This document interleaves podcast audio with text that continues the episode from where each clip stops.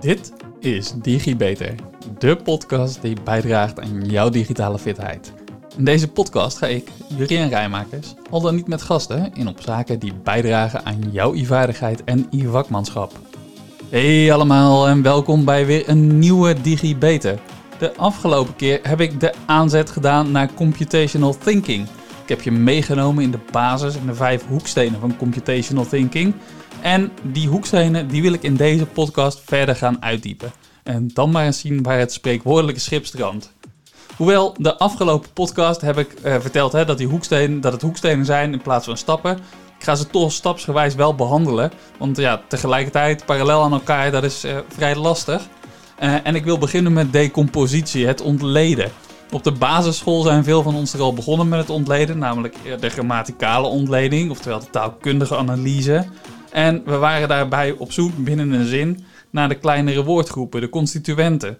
Uh, categorieën waarin we de woorden afzonderlijk onder konden verdelen. Ik wil beginnen met een spelshow met wat instructies. En ja, nou ja, wat ik je ga laten horen, je valt er middenin. Probeer je daarom een Pac-Man doolhof voor te stellen waarvan je Pac-Man hebt die de lijnen zelf niet ziet. En Pac-Man was dat balletje wat andere bolletjes opat in een doolhof. Pac-Man die door het veld moet lopen is, als je goed luistert, is René. En Paul geeft René, hè, dus Paul geeft Pac-Man nog wat instructies. Dus degene die instructies geeft, nogmaals, dat is René. Een oplossing. Ik zie een oplossing. Mooi, nou dan gaan we kijken. Ik ga uh, René nu op de stip zetten, op het vertrekpunt, tenminste dat hoop ik.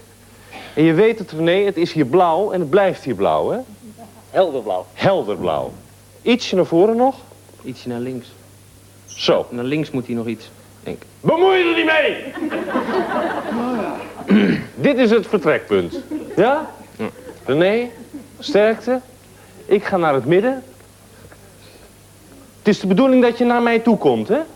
Graag. Ja, maar dan niet zo, maar dan... Ja. Hey, veel succes. Dankjewel. Paul, sterkte. Dank je. Tijd loopt nu. Iets naar links, René. Iets naar links. Nog iets, nog iets, nog iets. Naar voren. Naar voren, naar voren, naar voren, naar voren, naar voren, naar voren, naar voren. Iets naar rechts, iets naar rechts. Naar voren, naar voren, naar voren, naar voren. Stop. Ietsje terug. Na, stap naar rechts. Stap naar rechts. Nog één. Stop. Iets naar voren, naar voren, naar voren, naar voren, naar voren, naar voren, naar voren. Stop. Kwartslag rechts. Ja. Naar voren, naar voren, naar voren, naar voren, naar voren, naar voren. Stop. Kwartslag links. Uh, links. Links, andersom. Ja, is goed. Naar voren, naar voren, naar voren, naar voren, naar voren, naar voren. Stop. Je hoorde hier een klein stukje uit de oude spelshow van Vara's Labyrinth uit 1989 van 6 oktober 2012. Het was toen een heel jonge Robert en Brink en ja, met die bewegingen, ja, die moesten hier natuurlijk minuscuul gecoördineerd worden door dat, ja, door dat doolhof. En elke actie was dat, uh, werd gedaan eigenlijk door er allemaal kleine stapjes te maken, zodat Pac-Man niet op de lijntjes terecht kwam, want als dat zou gebeuren, dan was het einde oefening. En dan werd de prijs niet gewonnen. En die prijs was in die tijd nogal wat, want je kon een computer winnen. In deze podcast ga ik proberen je een stukje van deze mooie decompositievaardigheid in te laten zetten om het probleem ofwel een taak, die handeling die je gaat uitvoeren, op te delen in kleine oplosbare stukjes. Ik probeer dat te doen door je mee te nemen in een aantal ontledingsstappen. En het mooie is dat je deze op veel manieren in kan gaan zetten. Stel je voor bijvoorbeeld ja, in een agile project, oftewel een heel wendbaar werkend project. Of een heel, als gewoon überhaupt als je heel agile werkt. Zoals ik al eerder besproken heb, ja, dan werk je dus vaak met uh, user stories, oftewel gebruikersverhalen. En eigenlijk wil je dat je in zo'n story, in een sprint, een iteratie, dat je de story afkrijgt. Nou, en als je er nu vanaf het begin aan tegenaan loopt dat zo'n story toch te groot is, nou, dan zou je bijvoorbeeld heel mooi decompositie in kunnen zetten.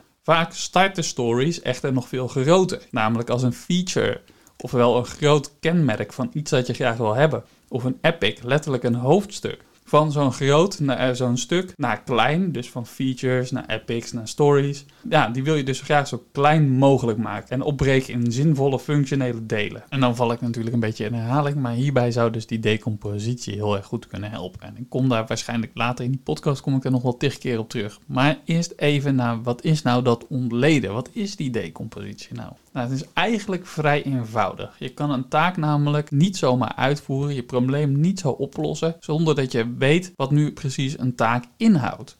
Als ik op mijn motor stap en ik wil een stukje gaan rijden, dan moet ik snappen dat daarvoor dat ik moet beginnen met het starten van een standaard afhalen, schakelen, gas geven, remmen, sturen en misschien wel even mijn navigatie instellen. En niet per se in die volgorde natuurlijk. En zo zijn er nog tal van zaken die moeten gebeuren. En om motor te rijden heb ik dus nu eigenlijk al het rijden in een heleboel kleine stukjes. Of misschien niet eens het rijden, het vertrekken in een heleboel kleine stukjes opgebroken. En die, die diverse kleine stukjes, ja, dat maakt dat dit ontleden, die deze decompositie, tot een zeer belangrijke hoeksteen. Ik heb namelijk de taak van het wegrijden, van het rijden opgebroken tot een reeks van kleine handelingen die individueel, stuk voor stuk, een stuk eenvoudiger uit te leggen zijn. Ze zijn een stuk beter te begrijpen en te volgen.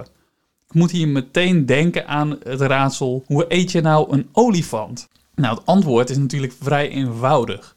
Het antwoord is in kleine stukjes of stukje voor stukje. Natuurlijk kan ik hier tal van draaien aangeven, zoals ja, met mes en of uh, samen, nou ja, noem maar op. Maar waar het op neerkomt is dat als je een probleem even niet overziet, is het, ja, dan is het lastig om dat beter te pakken en om eraan te werken. En het vinden van het begin is dus daarmee vaak een stuk lastiger. En die kleine stukjes, die zouden je daarin kunnen helpen. Zonder die decompositie kan het lastig worden. Het kan overweldigend voelen of misschien soms wel echt voelen als onmogelijk al die verbonden elementen kunnen je doen twijfelen. En daarmee kan ik dus het beste op zoek gaan naar iets dat me wat duidelijkheid geeft, een stukje overzicht biedt. Een probleem dat je ontleedt is natuurlijk een stuk eenvoudiger op te lossen op deze manier. En ik ga hem even anders voor je formuleren.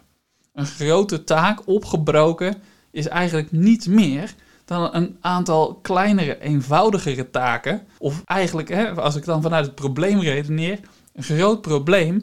Als ik dat in kleine stukjes hak, dan is het eigenlijk niets meer dan een heel aantal kleinere, maar toch eenvoudigere problemen. En al die kleine stukjes, als ik die dan stuk voor stuk oplos, ja, dan heb ik waarschijnlijk ook het grote issue gewoon gereed, want dan hoef ik alleen de puzzel nog te leggen. Stel, ik ga dus nu een huis tekenen, dan doe ik dat toch ook niet in één keer.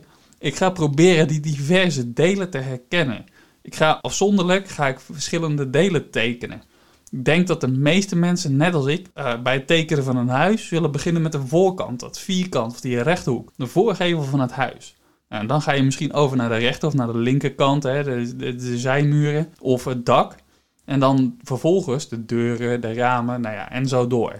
Vroeger kreeg ik van Sinterklaas een leuk spelletje. En voor dat spel, hè, daar zaten een heleboel ruimtes. En die ruimtes waren gesitueerd rondom, rondom het bord. En misschien ken je het wel. En in het midden van al die ruimtes, van die grote villa, daar was een trapgat. En in dat trapgat, daar was een moord gepleegd. In dit kortspel werd Dr. Black vermoord. Door wie? Waar? Waarmee?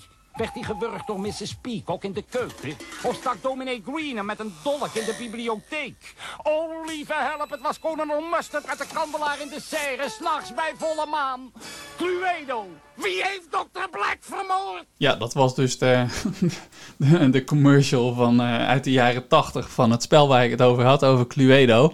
Maar ja, zonder die decompositie was dat, ja, die moord was gepleegd door een speler met een moordwapen in een bepaalde kamer. En als je het spel kent, hè, dus Cluedo, ja, die moord die loste je op door stap voor stap het probleem af te pellen. Ik kan me heel erg goed voorstellen dat die spelbedenker van toen ja, destijds Cluedo misschien ook wel op die manier gewoon het spel bedacht heeft. Stel dat je decompositie doet tijdens het programmeren, waar zijn tooltjes dan voor? Kijk daarvoor vaak van procedures, van functies.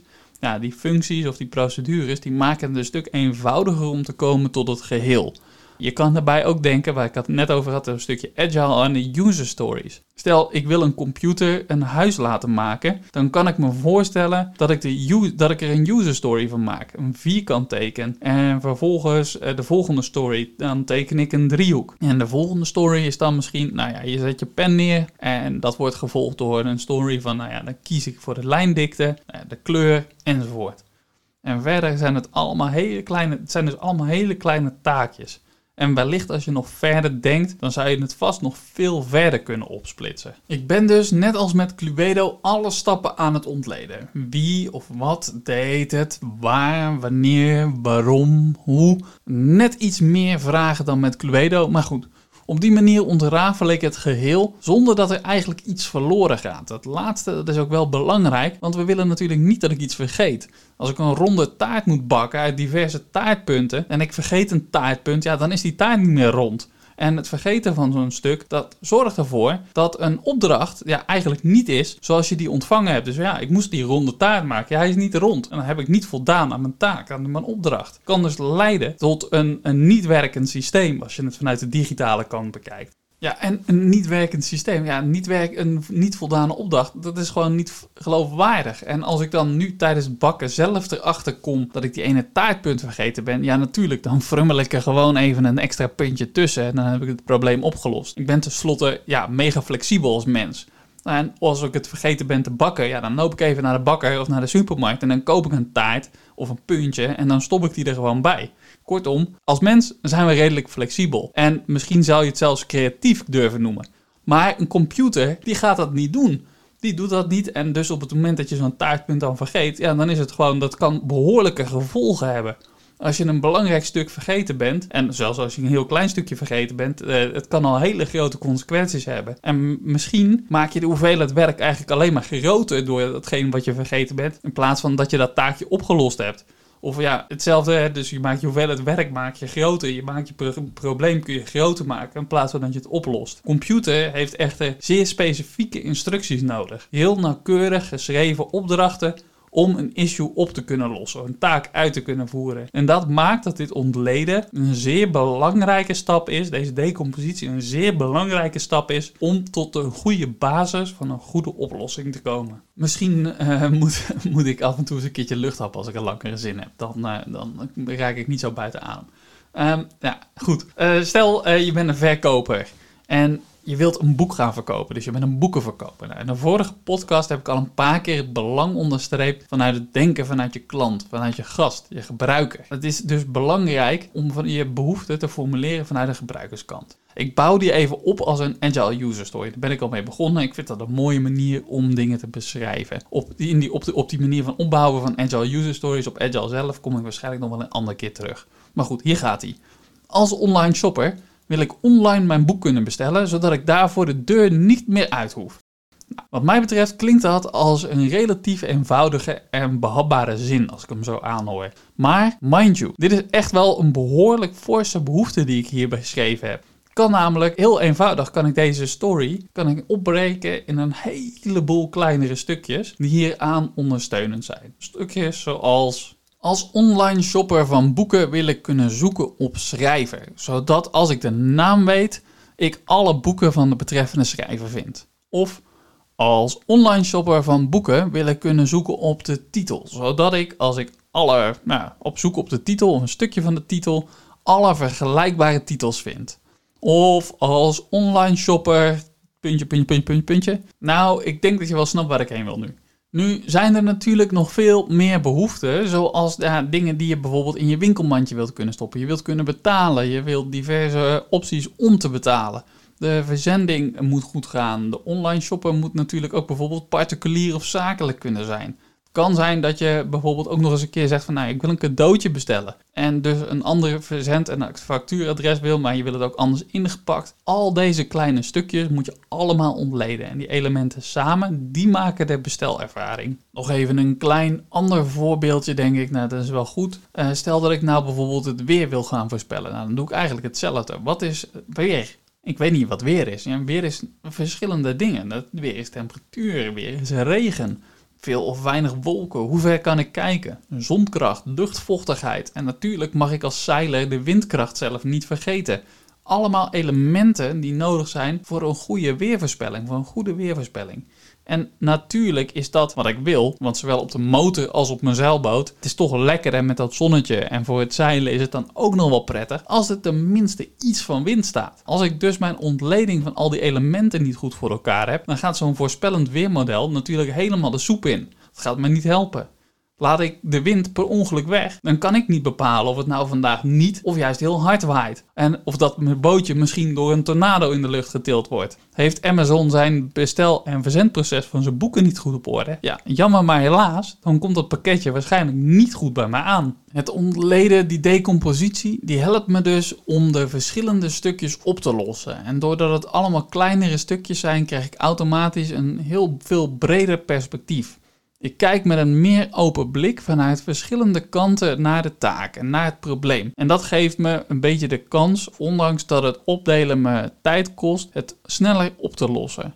En stel nou dat ik het gewoon snel op kan lossen, wat natuurlijk in veel gevallen ook voor te stellen is, bijvoorbeeld een eenvoudig rekensommetje dat je telkens weer uitvoert, dan kan het alsnog nut hebben. Want nou, als je dan net iets meer tijd neemt om het op te breken in die kleine stapjes, die decompositie, dan kan je het aan je computer leren. En dan hoef je het zelf dus niet meer iedere keer weer uit te voeren. Het werkt dus waarschijnlijk stressverlagend als je een grote taak of een grote opdracht hebt. En hopelijk werkt het ook nog een stukje werkdrukverlagend als je bijvoorbeeld hiermee vaak terugkerende, vaak repeterende taken hebt die je kan automatiseren. Een taak die relatief eenvoudig was. Een taak die ik vroeger veel deed. Dat was namelijk het maken van een bestelling als restaurantmanager bij de McDonald's. Ja, dat was eigenlijk toen ik 16 was. En die taak die was eigenlijk al bijna helemaal geautomatiseerd. De computer nam het beheer van de volgende dag, de omzetprognoses van de huidige dag en wat er ongeveer verkocht zou gaan worden, de huidige voorraad en dan nog een aantal elementen. En ik hoefde bij wijze van spreken maar de enter-toets ingedrukt te houden en elke bestelregel werd eigenlijk automatisch voor me ingevuld. Kortom,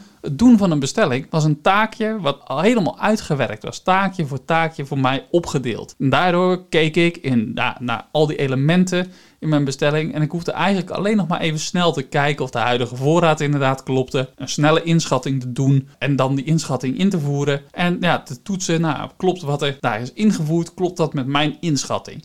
En zodra het dan te veel afweek, ja, dan moest ik natuurlijk even een grotere controle gaan doen of er ergens misschien een fout zat.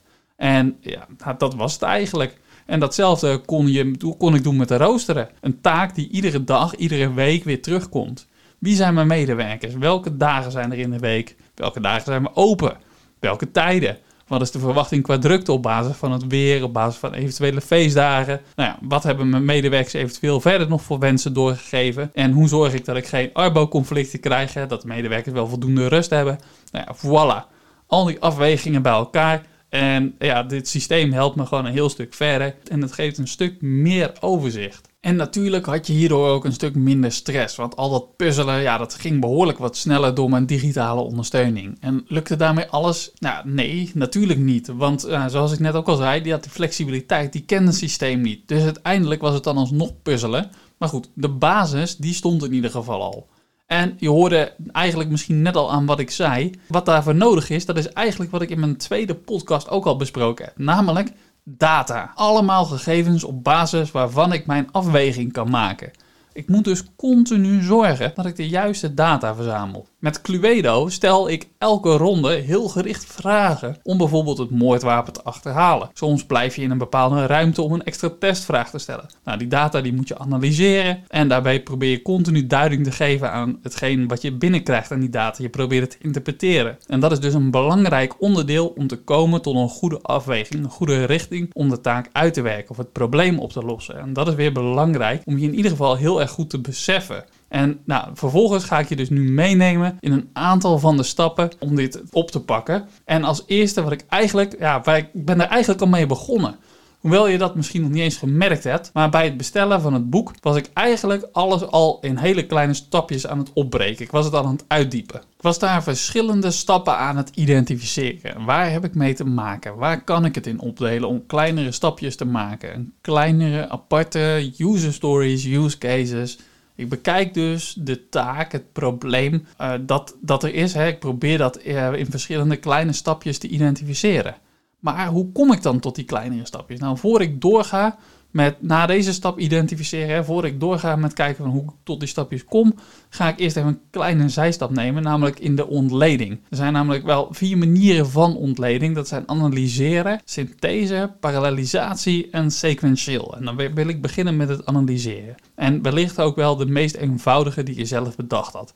Dat is namelijk, ik ga het proces, ik ga het proces bekijken, ik ga het uitzoeken hoe ik het opdeel, uh, het grondig onderzoeken van een object, waar, ja, uit welke delen bestaat het, zodat ik, ja, kan ik het stapje voor stapje bekijken. En dan kom ik uit bij de synthese en dat is eigenlijk het, juist het omgekeerde. En hierbij ga ik dus juist de ongelijke zaken uh, weer samenvoegen. Ik analyseer daarbij die ongelijksoortige delen en dan ga ik, bij, ga ik ze proberen bij elkaar te puzzelen. Ik probeer te snappen hoe die dingen bij elkaar passen en ik puzzel ze een stukje of een stukje bij elkaar. Alsof ik een, uh, ja, bijvoorbeeld een fiets, het zijn allemaal ongelijke delen, alsof ik die fiets weer langzaam in elkaar aan het zetten ben. En ik zei het al, dan heb je er nog twee en dat zijn namelijk parallelisatie en sequentieel. En met parallelisatie, dan ga je proberen het allemaal tegelijkertijd op te lossen. En, en dan ben je dus met verschillende taken tegelijkertijd bezig. Of ja, kijken, zijn er meerdere problemen. Het is eigenlijk een soort van multitasken.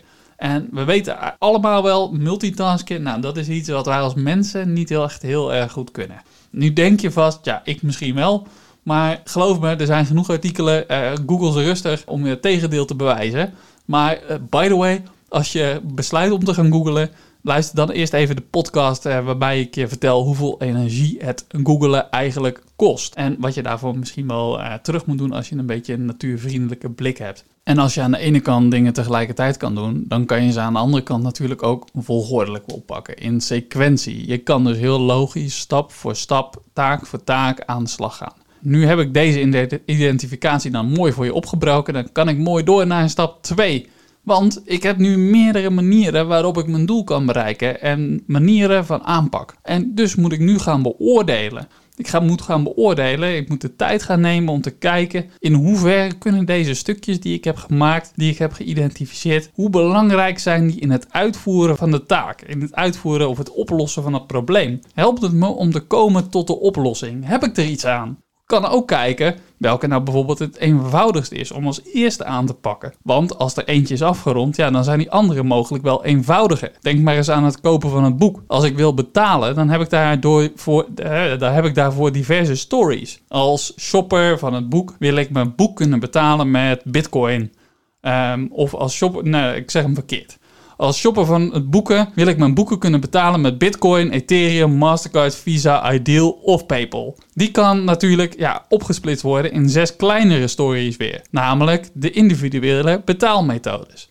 Nou, als ik daarvan één van opgelost heb, nou, dan zijn die andere waarschijnlijk een stuk minder werk het ene oplossen is waarschijnlijk ook een stuk eenvoudiger dan in één keer die hele story voor al die verschillende betaalmethoden oplossen. En daarnaast kan je jezelf natuurlijk ook afvragen of je voor dat minimal viable product, dus het minimaal haalbare product of het minimaal werkend product waar iemand al, ja, waar je al mee aan de slag kan, of het niet misschien vanaf het begin af aan al met slechts één van die zes af kan. Ten slotte, wanneer je op een agile manier dit aanvliegt, dan uh, gaat het om een werkende oplossing die waarde oplevert voor de gebruiker. Dus dan is eentje misschien ook wel, wel voldoende. Dan hoef je niet meteen het hele geheel uitgewerkt te hebben. Nou, vervolgens ga ik nou door. Ik ga namelijk beslissen voor elk van de zaken die ik zojuist geïdentificeerd heb, die van belang zijn dus om bij te dragen aan het proces, aan het einde, aan de taak, om een taak tot een goed geheel te brengen, om het probleem op te lossen, ga ik dus ga keuzes maken. Ik kies dus of ik het accepteer of dat ik het laat liggen. Soms hebben verschillende paden namelijk hetzelfde doel. Kiezen van een ander adres dan het verzendadres of het laten verpakken van een boek in cadeaupapier heeft uiteindelijk min of meer hetzelfde resultaat. Aan het einde wordt alsnog dat boek verstuurd. Er zijn dus soms meerdere manieren om het doel te bereiken. Het kijken naar en het vinden van al die problemen, daarover ga ik in mijn volgende podcast wel helemaal los. Na deze beslissing begin ik met het uitvoeren. Ik stop hier met uh, het stukje ontleden overigens, maar ik gebruik nog steeds de eerder benoemde onderdelen om de taak of het probleem, de categorieën verder uit te rafelen. Kortom, ik blijf zoeken naar de meest simpele versie van dat stukje werk. Het erover na blijven denken, het bespreken, maakt namelijk soms dat het toch weer groter wordt. Stel nou namelijk dat je die boeken gaat verkopen, maar je gaat er even over nadenken. En de bestelling die gaat niet over één boek, maar over 50 boeken. Ja, dan moet je 50 keer een adres kunnen ingeven, of niet? Of stel dat ze niet op voorraad zijn, moet je de gebruiker dan de mogelijkheid geven om een deel van die boeken alvast te versturen? Of hoef je hem die mogelijkheid niet te geven? En als je dat moet, moet er dan extra voor betaald worden? Nou, zo kom je bij het ontrafelen en het overdenken ineens misschien nog wel veel meer en veel complexere zaken tegen. En de truc is dan om het zo klein, zo simpel en zo functioneel mogelijk te houden. Tot slot gaan we hem ook nog eens een keertje evalueren natuurlijk. Want als ik hem helemaal ontrafeld heb, die decompositie van mijn probleem, mijn taak, als ik het goed bekijk, ja, gaat het me dan wel helpen om uiteindelijk die taak uit te voeren? Gaat het me helpen om het uiteindelijk probleem dat ik had, om dat op te lossen? En heb ik nou echt daadwerkelijk alles gedaan wat ik nodig had om die bestelling van dat boek tot een succesvol einde te brengen? Heb ik nu zometeen een tevreden eindgebruiker? Zoals je dus gemerkt hebt, gaat de decompositie die dit ontleden gaat dus eigenlijk in een heleboel kleine stapjes. Zoals in de agile wereld ook wel eens zeggen, iteraties. Zichzelf telkens weer herhalende stapjes, net zo lang tot je dat epic, dat feature, tot je die gerealiseerd hebt. Of net zo lang tot je alles nodig hebt om alle juiste onderdelen te vinden om je taak te volbrengen, om je probleem op te lossen. In elk van deze losse iteraties kan je dan ook weer het computational thinking toepassen. En het zijn daarom ook logischerwijs niet stappen, maar dus die bouwstenen, zoals ik al een paar keer benadrukt heb. En die kun je dus min of meer door elkaar heen kun je die bouwstenen gebruiken om te komen tot het gewenste resultaat. Wil ik nog even terugpakken wat ik allemaal vandaag doorlopen heb, want dat was best een hoop. Ehm, we zijn begonnen met een stukje decompositie, met een stukje ontleden. Het hakken in een heleboel kleine stukjes. Ja, je kan eigenlijk dus op die manier een veel lastigere klus waar je tegenaan loopt, nu heel veel eenvoudiger zou je moeten kunnen overdenken. Ja, hoe start je nou met die decompositie? Nou, daarvoor hebben we vijf stappen gepakt. We hebben die vijf stappen hebben we gezegd van oké, we beginnen met identificeren. Dus al die kleine stukjes maken. Waar heb je mee te maken? Waar, wat zijn de belangrijke stukjes? Nou, vervolgens gingen we die stukken gaan beoordelen. Bepalen of ze iets bijdragen aan het beantwoorden van je vraag, het oplossen van je probleem of het volbrengen van die taak die je hebt. Ik wil dus eigenlijk per onderdeel weten, heb ik er iets aan? Of heb ik er nou helemaal niks aan? Gaat het echt iets bijdragen? Beslis op basis van die kennis, beslis ik in de mijn derde stap of ik dit ga meenemen. Dus of ik ermee aan de slag ga. En vervolgens ga ik in stap 4 ga ik ermee aan de slag. Kijken of ik het nog verder kan uitpluizen. Kan ik het oplossen? En uiteraard, als ik die oplossing dan gevonden heb, dan ga ik het beoordelen. Eh, is het ook daadwerkelijk zo dat het me gaat helpen in het beantwoorden van een vraag? Het oplossen van mijn uiteindelijke probleem. Het uitvoeren van die overkoepelende grote taak. En om die ontleding te doen, heb ik ook vier tools benoemd. En die tools die waren analyseren en de omgekeerde analyse, dus synthese. En middels parallelisatie, dus waarbij je focus legt op meerdere zaken tegelijkertijd. Of sequentieel, hè, dus dat opvolgende. Nou, dat, uh, ja, die, die heb ik eigenlijk benoemd, die vier. En daarbij is het dus van belang dat, zoals ik al aangaf, dat wij mensen helemaal niet zo goed zijn om dingen parallel tegelijkertijd op te lossen. We zijn, nou, machines zijn het overigens ook niet. Tenzij we het over kwantum gaan hebben. Maar daarvoor moet je de Quantum podcast maar een keertje terugluisteren. En op dat kwantum, daar kom ik zeker weten nog wel een paar keer op terug. Want nou, die nieuwe techniek die komt eraan en er is nog heel veel over te vertellen. Voor nu, dank voor het luisteren. Tot de volgende keer. Tot de volgende DigiBeter. Vond je dit nu een leuke uitzending en wil je meer weten?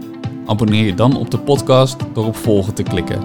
Het duimpje omhoog en geef een beoordeling van bijvoorbeeld 5 sterren, zodat nog meer mensen deze podcast kunnen vinden. Wil je collega's, vrienden, familie, zoals je opa of oma, net zoveel plezier doen en ze digitaal fitter krijgen? Deel dan de podcast. En zo worden we samen allemaal digitaal. Heb je een vraag over wat er verteld is in de podcast? Een bepaald onderwerp dat je graag terug zou willen horen? Of wil je gewoon laten weten dat je erg van de podcast genoten hebt? Je kan mij feedback geven en vragen stellen via LinkedIn. Zoek dan even naar Juriaan Rijmakers. Hoe dan ook, na deze podcast ben je weer een beetje digifitter. Tot de volgende keer, tot de volgende DigiBeter.